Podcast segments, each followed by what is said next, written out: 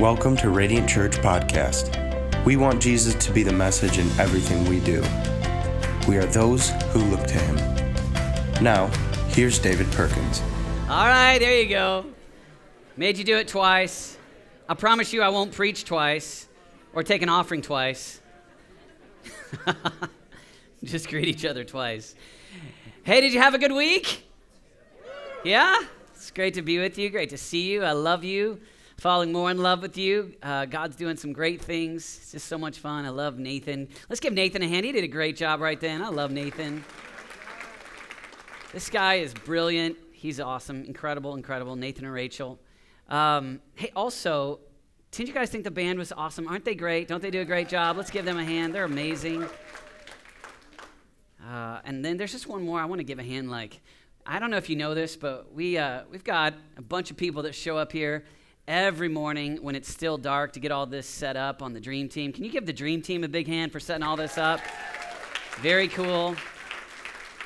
They stick around and we eat pizza and talk about fantasy football till three, tearing down, and it's great. And so I'm just so grateful for them. And um, it's just really, really fun having the time of our lives. And so, I also just want to do t- tell you as well. Today we have next steps three and four. Last week was awesome. Um, many of you guys came and and there's two things that happen. One, in step three, uh, you discover spiritual gifts, take a test, uh, personality test, spiritual gift tests. And I love to say, like a broken record, I don't think that tests are what help you discover it. It's the Holy Spirit that gives you those gifts. And, and we're, just, we're just trying to help you un- uncover it, discover it. And so, if you want to be a part of that today, we have lunch for you. It'll help you discover your gifts. And then, if you want to, you can, you don't have to, but if you want to, jump on a team. Um, it's a great way of being fulfilled. I, have told you this before, but I'm, one, of the, one of the most fun things for me is my son Dawson uh, last week. He said, Dad, I'm having the time of my life. I love Sundays. I love Sundays like I've never loved Sundays. And uh, I said, Oh, it's because you get to hear me preach every Sunday, right? No, I didn't say that. I said, What makes you love Sundays? And he said, Dad, ProPresenter. I said, What's that? Uh, he said, he said, I just love that I get to I get to help kids worship every single week. And I just love that because deep down, what he's saying is, man, I, I just, I love making a difference. And so um, I believe each one of us are called to make a difference somehow. And so Nathan even presented it where he said that we're um, starting small groups in January. The reason why we're waiting till January is because we really want to do this right. We really want to launch well with small groups. Uh, I believe for decades to come, uh, we're going to do small groups, and I hope to do it really, really well where people uh, really get discipled through the small group structure and the process where you can where you can really be known and as well as talk through your good days and your hard days. And we'll have some small groups that are, you know, like people that are early on in their journey with Jesus, and we'll have others where it's deep, it's theological. I mean, you're like breaking down expository sermons in the book of Romans or something. Um, you can, but we want to have everything. We want to have all kinds of small groups, and so if you're if you feel called, if you're a leader or you want to be a leader, and God's calls you, I want to encourage you to connect with Nathan really today or uh, over the next couple months as we uh, develop develop that group of leaders. I know this this kind of sounds like a lot, but I'm just praying. I'm just asking God for 25 small groups that get started in January. I know that that sounds like a lot, and it probably is a lot, but I'm just believing for that. Um, so far with Radiant, God has exceeded my expectations every single time, and so who knows what God might do. Uh, but if you're interested in being a leader, we'd love to connect with you. So uh, join us today, step three and four, uh, if you want to get plugged in. Uh, we'll have lunch for you at one o'clock. All right. So let's let's take a few moments. We're in this series called Worthy and pray together. Uh, I want us to pray, and then we're going to continue. Last week we talked about worthy of our worship, and this week we're going to talk about worthy of obedience. And it's this idea that we're just saying like a broken record, and that is this. God is worthy. As our view of God expands, as we have a high view of God, a thousand lesser sins or a thousand lesser problems seem to go away when we have this awe of God. And so convictions lead, emotions follow. And so we want to have this conviction. I worship because he's worthy. I obey because he's worthy. And I go through good days where I feel like worshiping, and I go through days where it's hard. I go through days where I feel like being obedient. and I go through days where it's challenging. But I worship because of who he is. I obey because of who he is. So we're going to unpack that a little bit more today. Let's pray. Father, we love you and we thank you for what you're doing. We thank you for the radiant miracle. We thank you for this city, God. We thank you for the opportunity to be your people. And we ask in Jesus' name, Lord, that you would help us to really live as disciples of Jesus. God, we just confess, Lord, every single week we're in a spiritual battle, and it's our temptation to live for ourselves and become like the culture instead of invading the culture with the good news of the gospel. But we ask that you would help us, Lord Jesus. Let the word of God grow in us. Let us love it. Let us become more and more like Jesus. We love you and we honor you. And all of Radiant said, Amen. So, uh, my dad tells a story. My dad is actually going to be here next week. I'm very excited about that. My mom and dad are coming. They're going to be here for week seven of Radiant. And so, I've been looking forward to that day. So, when they are here next week, uh, I'll probably have them stand and introduce them, but they'll be here. But my dad, uh, as a pastor, he, he always told this story about what it was like to raise triplets. And uh, then, when he would come home, he would often give us a command, tell us something to do, and how he had different responses in terms of how each one of his three triplets responded to him. And so he'd give the command, and then there'd be three different responses. So had David, Dana, and Deborah. So if you don't know, those of you that have been here every week, you're going to just get used to these stories. This is part of what it is. You're going to hear this often. But I grew up as this as a triplet, and so my dad would tell the story, David, Dana, Deborah, and he would say, he would come home and he would say, guys, go clean your room. And the personality types of all three different kids was very, very, very different. Because Dana, who they called her Angel, like you can get kind of what they thought of her. She was Dana Angel. And she was, uh, I don't think she was born with a sin nature, but uh, in fact, I'm pretty confident she's never sinned. But no, that's heresy. I'm kidding. Don't, let's take that out. Um, but Dana was perfect. Like Deborah and I always, you know, got in more trouble. Dana was perfect. And, and so Dana would look at my dad and, and she would begin to cry.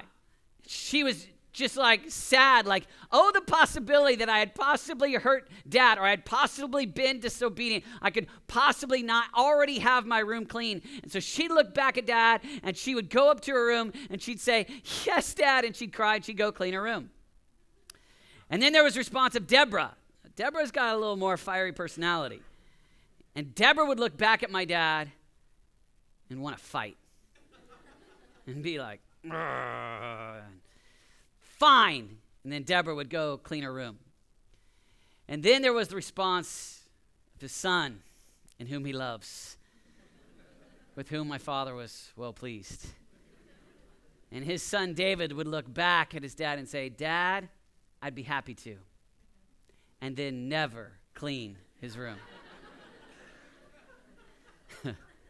And I grew up hearing that story like it seemed like every other Sunday. I mean, I, but, but, but I say that because I think for you and I, we get the command, and I know that for each one of us, this idea of being obedient, it's such a simple concept. I mean, even to talk about obedience, it's so easy in the sense that, in terms of knowledge, we can think, I know what it means to obey. I don't even need that to be unpacked.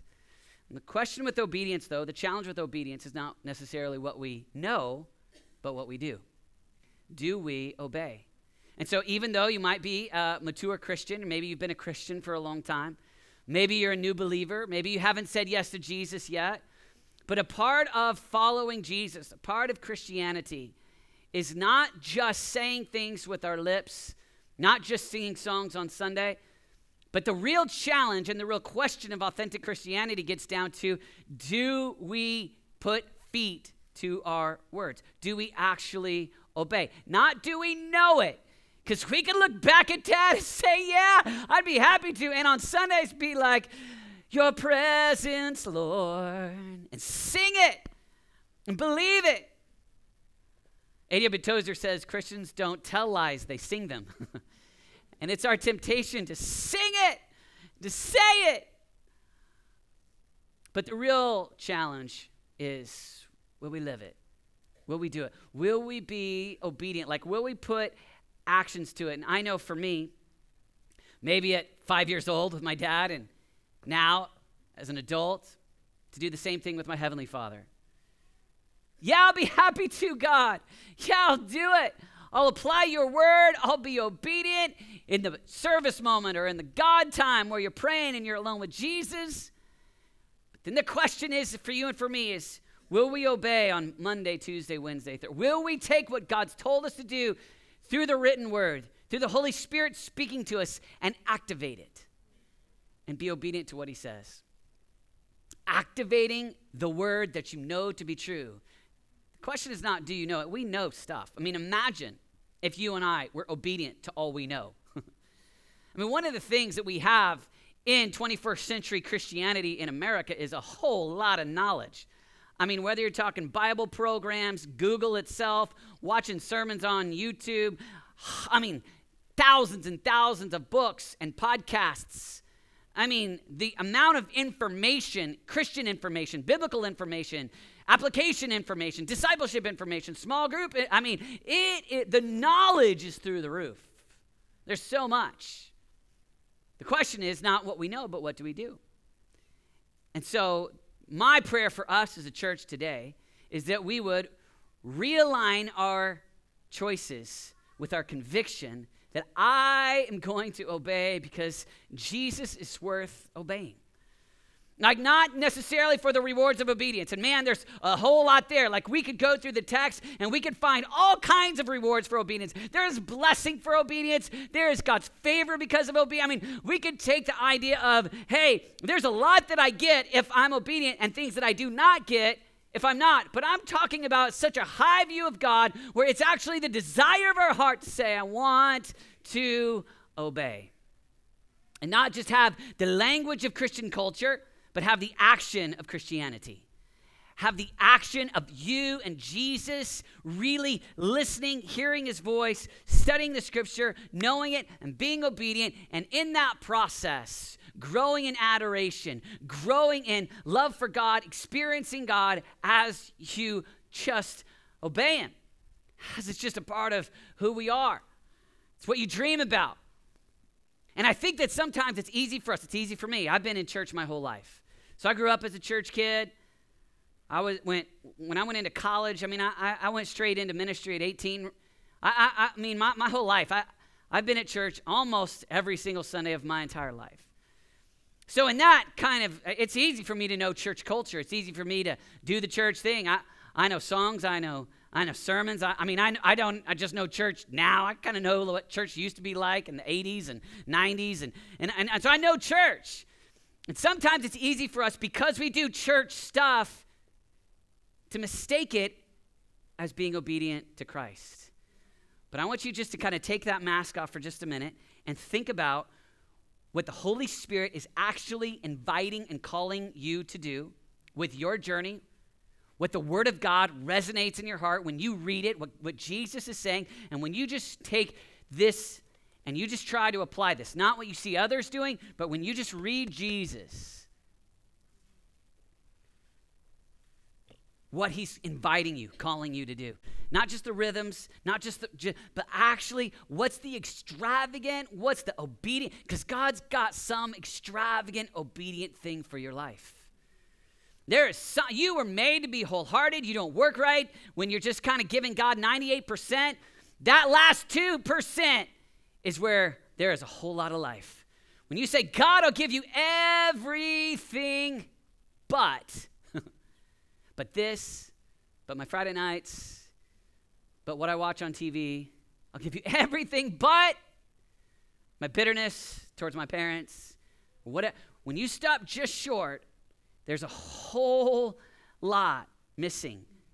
When you give just that last little bit, he goes, All right, that's, that's my boy. That's what I'm looking for. I'm looking for 100%.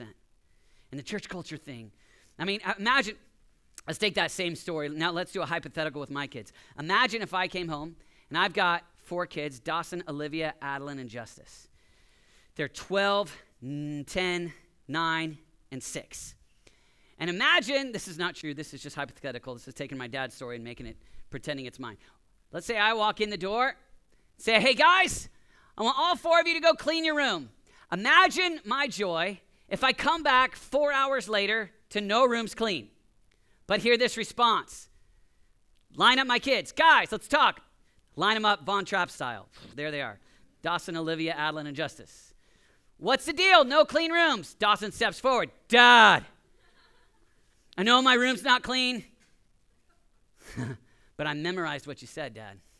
You said, Dawson, go clean your room. And I've got a three point expository message on what a clean room should look like. Olivia, Daddy, I know my room's not clean, Dad, but I wrote a song. She plays the guitar. I wrote a song about what you said, Dad. Clean your room, clean your room. Daddy says, clean your room. Adeline, nine. Daddy, I know I didn't clean my room, but I have three other nine year old girls coming over to my house today for a tea party, and we're going to have a small group about what a clean room really looks like. Justice, hey, Dad, no clean room, but guess what? I put a picture of you on my wall. It says, Go therefore to your room and clean it. Dad. Imagine my delight over my four children in that moment. What? I'm not asking you to write the message, sing the song. I'm asking you to obey, right? I wanted the clean room. And I think for all of us, sometimes it's easy for us. It's easy for me. It's easy for you. It's easy for us to just get into kind of our mode, and we're not listening to the very essence of what's the what's obedience, what's the extravagant thing that God's calling you to do. Because following Jesus is not just an easy routine that helps our lives be, be better. Following Jesus is radical, it's dynamic, there's miracles ahead for us, there's opportunities for us to risk things where we see God move. And when we're seeing your presence, Lord, that is real. That's not like, hey, I'm just gonna live almost like as if God doesn't exist except for on Sundays, but in a daily relationship where I've got His presence and He's speaking to me and He's calling me to things and I'm stepping out of the boat and taking that risk and then I'm experiencing His presence and then He's calling me to more. And it's this real dialogue, it's this this real relationship where, man, obedience is not drudgery, but obedience is delight. Where it's like, not how little can I do, but how much. How obedient can I possibly be? And so for us, man, obedience starts with action. It's, it's actually doing something. It's, it's, there's something that God's calling you to do in the scriptures, in His voice, and today I just want to talk about because of who he is, what if we just said yes? Like, burn the ships, not going back, but God, whatever is the specific thing you've called me to with obedience, I'm going to do it. Taking that risk when you hear his voice. So, obedience, look at this. There's, I want you to just, I just want to juxtapose two different stories where you've got two different wealthy men that come to Jesus. One activates and the other doesn't. Look at this. Mark 10, 17. As Jesus started on his way, a man ran up to him and fell on his knees before him. This is a guy with great emotion, right? This is the story of the rich young ruler.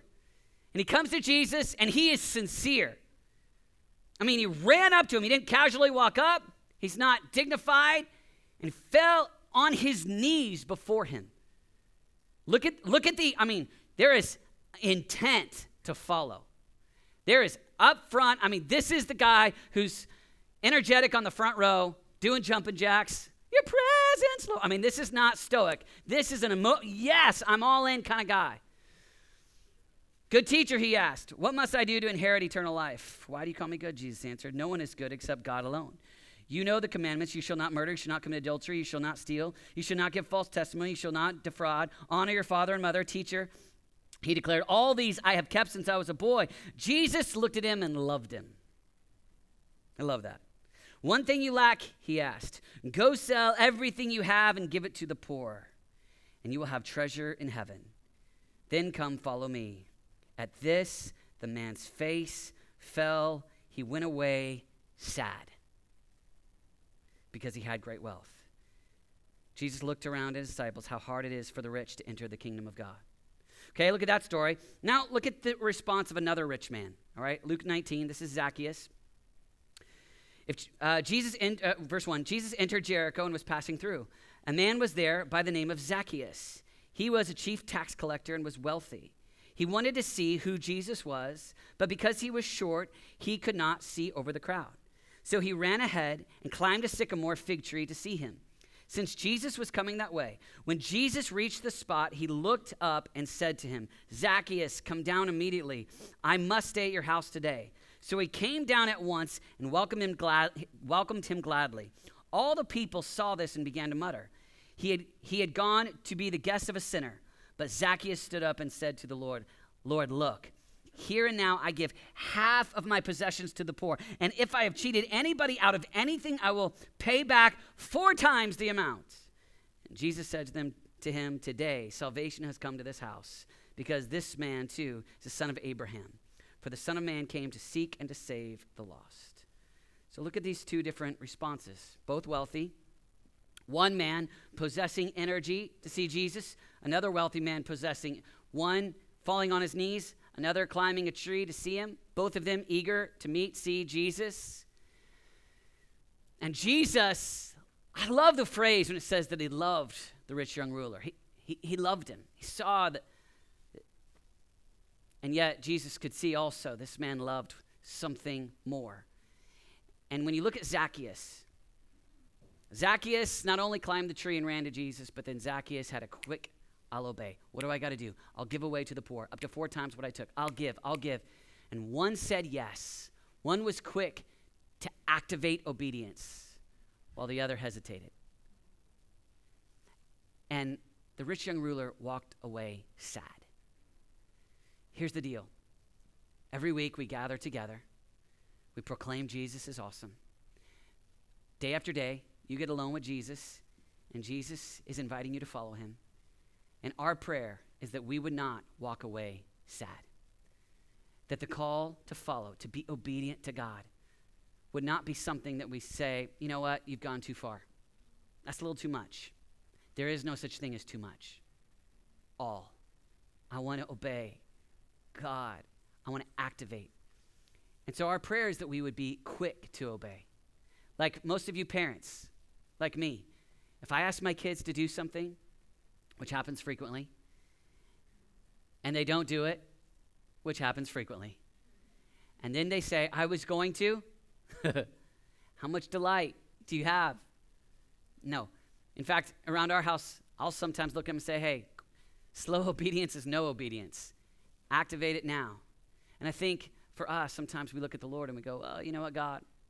I'll obey that when I get around to it. I'll obey the scriptures another day. James 1:22 says, "Do not merely listen to the word and so deceive yourself. Do what it says." So imagine if at Radiant Church if we started to be obedient as a body and we started to activate the word of God, the Holy Spirit promptings. And so the Lord says, "I want you to I want you to adopt." Whew. That's a big commitment. I you to be obedient. I want you to fast. Whew, that's a big commitment. I want you to fast. I want you to pray. Whew, really? What? And as you read the scriptures, you're just quick. How can I activate? Not, God, how can I do Sunday morning cultural Christianity, but mm, authentic, real. How can I activate every prophetic whisper? And ask this question God, what are you asking of me today? And then step out of that boat, take that risk, and watch God do great things. Motive, he's worth following, he's worth obeying. And then what's the tie on? You'd be shocked. You'd be shocked how much God delights in his presence, showering you with his presence, giving you opportunity, and you watching God do great things. In my own journey, the greatest enjoyment in my life seeing God's activity was a result of activating obedience that seemed risky and scary. In my own journey, every time where I've seen God, I mean, I just look back at my journey in following Jesus over the years, and the most rewarding where I experienced Him, where He caught me, or where you walked on water, was when you were willing to say, I'll obey what seems crazy in the culture. And he's saying, Okay, I am your Lord. I am God. All right? Love sustains obedience. Here's the idea we activate it, and how do we stay steady for decades? Growing in love for God. Jesus said this, you know it well. If you love me, you will if you love me, keep my commandments. I like the way that it says in the message, if you love me, show it by doing what I've told you, which is just so simple. Just show it, just demonstrate it. Just Jesus was saying, hey, if you love me, a, a demonstration is obey, be obedient. And it's not a mean God looking at us in rage and anger saying, If you love me, prove it. No, when there's real, real relationship, it's just a demonstration. It's, if you love me, just, just do what I said, like a good father. Just like Jesus is obedient to death on the cross, just like Jesus loved his father, he's the example. And so you have a God that loves you, and obedience is a relational God that you desire to obey. I had a good friend when I was in high school that uh, was a pastor's son. I was a pastor's son, and both of us responded extremely differently to our fathers. And so he and I were like best of friends and uh, had in common that our dads were pastors. And, and I remember just hanging out with him. I'd stay the night at his house, and I watched how his relationship with his dad was so different because there wasn't the, the, the close friendship. It was just a little more authoritarian. And then my dad, he was relational. My dad was like really close, and he'd ask me questions, and there was we, we were friends, and, and I could I could feel love in a way that was real and relational. And so the way that it played out was for him to obey was just to prove that he would be a good son. For me to obey was just I liked my dad and I trusted that his ways were better than my 16 year old high school braces, mullet, mind thinking Oklahoma ways. And I just knew that my smart, God fearing, loving dad probably knew a little bit more than I did. But it was relational. You have a father that's relational. He's not looking down trying to crush you, just use his authority. He does have all authority, and he is all sovereign, but he is also love. And he looks at you, and when he says, If you love me, obey me, it's, it's a demonstration that, of course, a demonstration of love is I'll obey. When Paul is being obedient to take the gospel to the Gentile world, he uses the language of love as his obedience. He says this He goes, If we're out of our mind, as some say, it is for God. like, what you're doing, your level of following Jesus looks like you're crazy.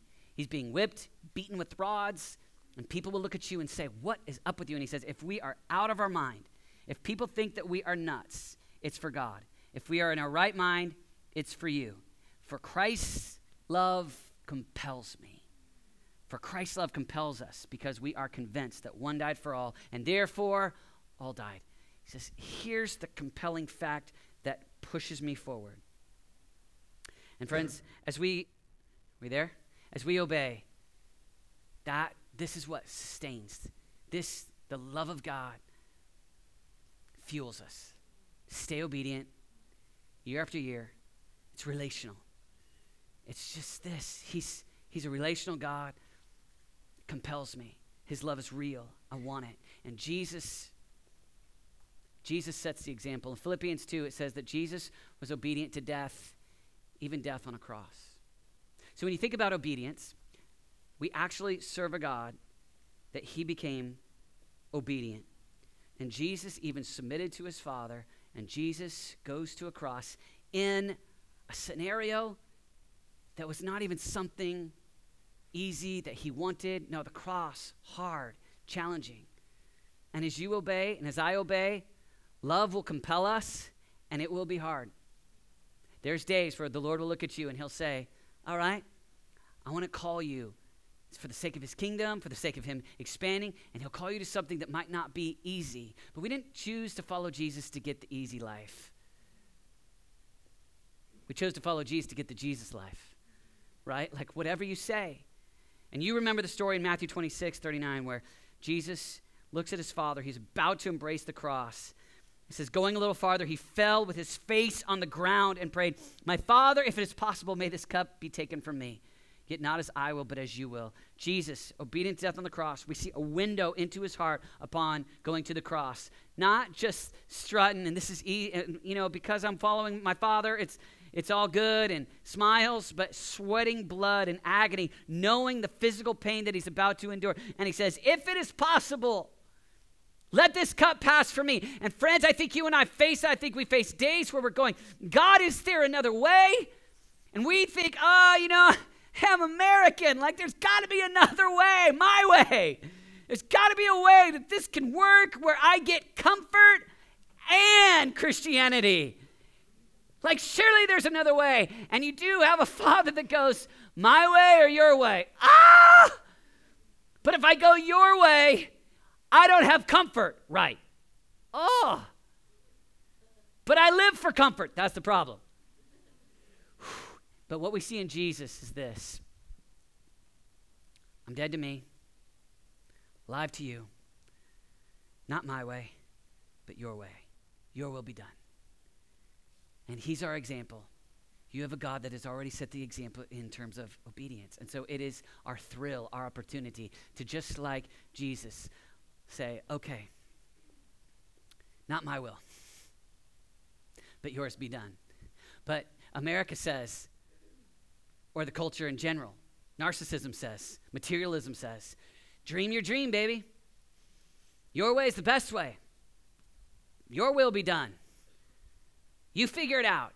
Man, you've got something inside of you. It's all about you. And the, uh, the actual process of living as Christ followers in our age is challenging because it is constantly coming back and saying, All right, not my way, but yours be done. Not me, but you. And so, obedience, man, obedience, it's a thrill, but it's hard. And it's moments of saying, All right, you're worth, you're worth it, Jesus. Not just to get the good life, not just to get the blessings, and we love the blessings, but because of who you are. I'll obey. Because I have this grand view, this great view of how great you are. I'll obey. The third point I want to hit on in your obedience journey is this obedience requires faith. Because faith ultimately says, I cannot see the future. I cannot see where this is going. And what I wanted to be is I want to be the dictator of what my destiny looks like. I want to say where this is going to go. And when God calls you to obey, the biblical narratives all throughout the scripture, and when we look through church history, and when you look at people living today who are following Jesus, it's never all just laid out. It's constantly like stepping out and trusting Him, and you don't know where it's going, and it takes faith. But God, if I obey, I don't know what my future's going to be because I I want to plan it. I want to like form it myself. And he goes, "That's the problem. If I'm God, I've got something better for you. I want you to trust me." But if I trust you, I'm not in control. Exactly. And a part of obedience is almost always faith, and it almost always seems crazy.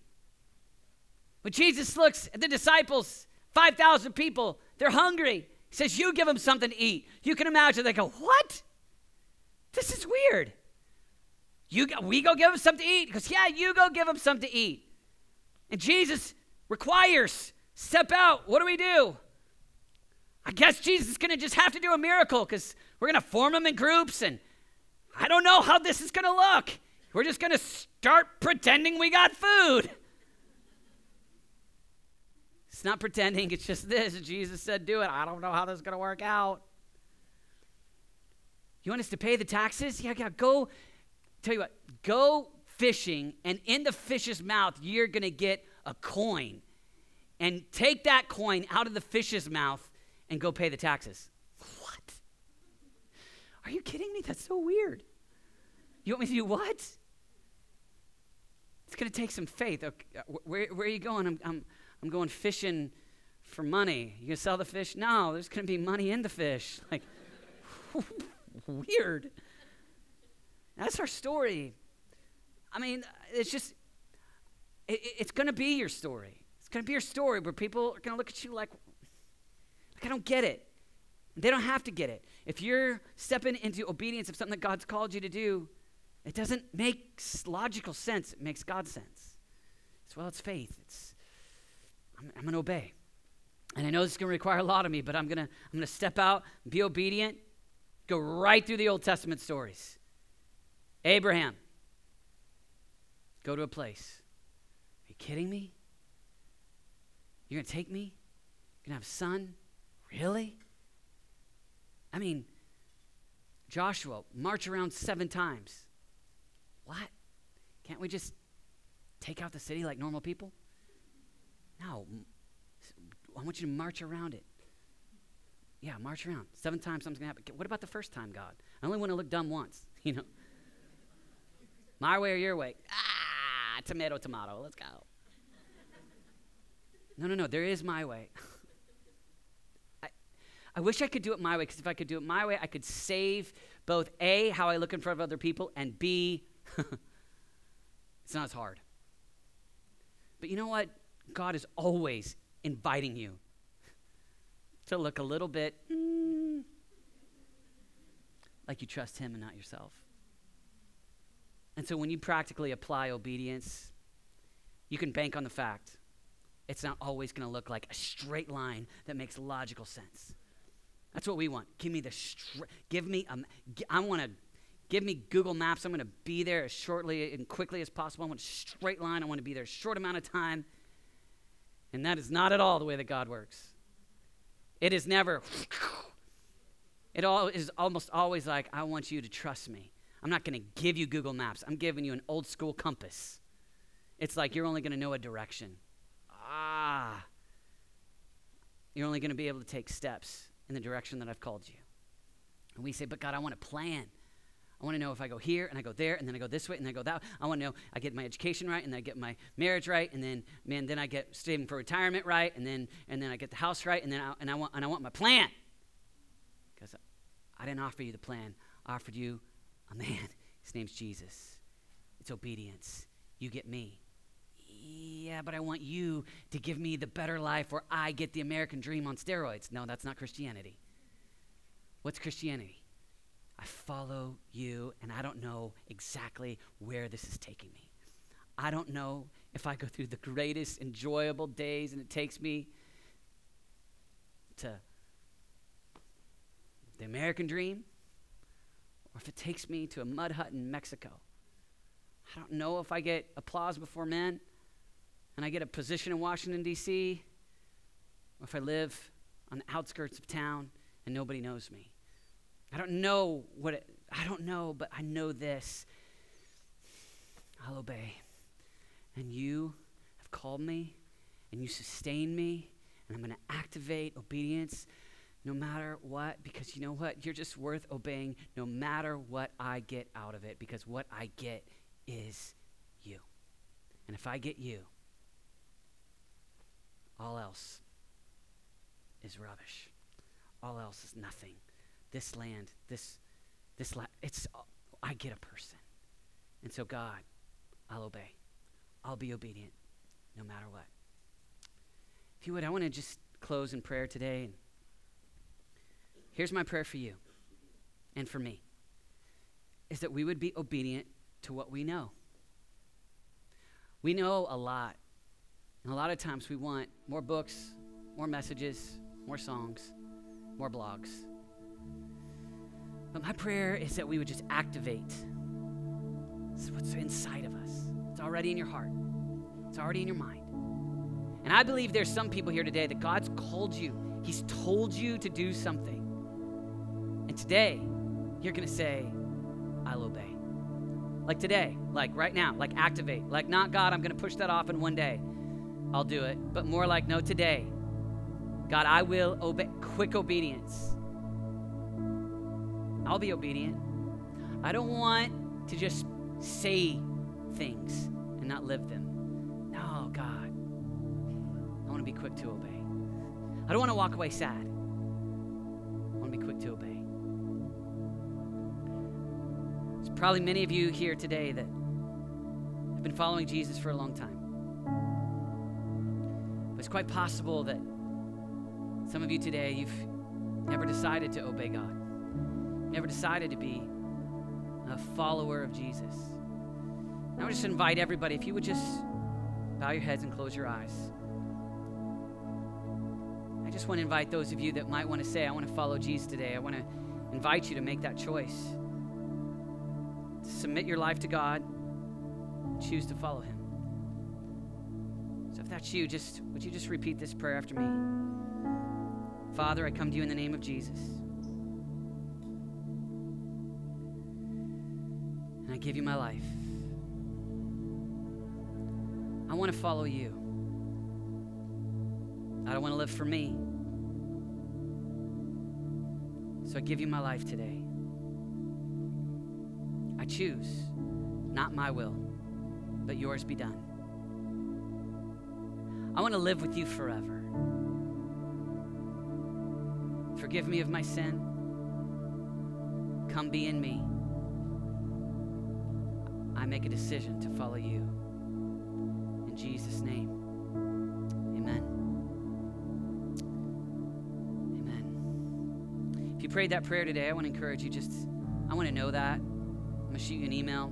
I want to help you. I want to give you a gift, connect with you, help you connect in small groups that will start in January. Like all of the rest of us, church, could we just stand and respond to the Lord for just a moment?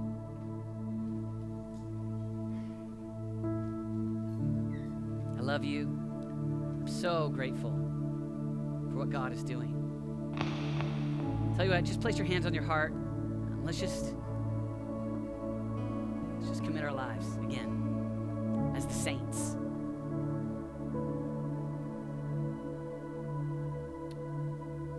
Father, we want to be just like little children that obey. This week we want to obey. Today we want to obey. Don't want to just fill our minds with knowledge. God, we want to be obedient to what we know. We want to activate it. And I pray, Lord Jesus, that from this house, from this house, I ask that there would be people across the globe that come to know Jesus because this church sacrificially gave. God, that from this house, there would be people that in our city, sad, broken, hard, suddenly given joy, life. Help us to love the poor as a result of following you. God, we pray that from this house, there'd be children that didn't have a home that now have a home. God, that from this house, Lord God, we'd be people that constantly talk about you, smile in our face, that we'd be obedient, even in hearing your voice throughout the week, saying things, telling people about you, inviting people to church,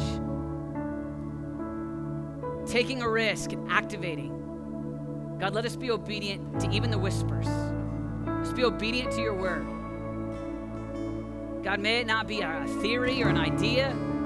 God, let it be true. We want to be obedient Christ followers. Oh, we love you. We love loving you.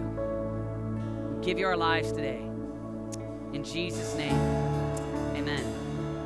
We're going to go ahead and just give. If this is your first time, or maybe you're just kind of kicking the tires, you don't need to give yet. This is for people that are committed to being a part of Radiant Church. As we worship, not only through giving but in song, can we can we have this really be a response moment where we just look to the Lord and say, all in, 100% obedience. Take all of me, God. Let's sing this song together. Let's give to the Lord. Thanks again for listening. To learn more and to join our Radiant family, check us out on social media and online at radiantchurchkc.com.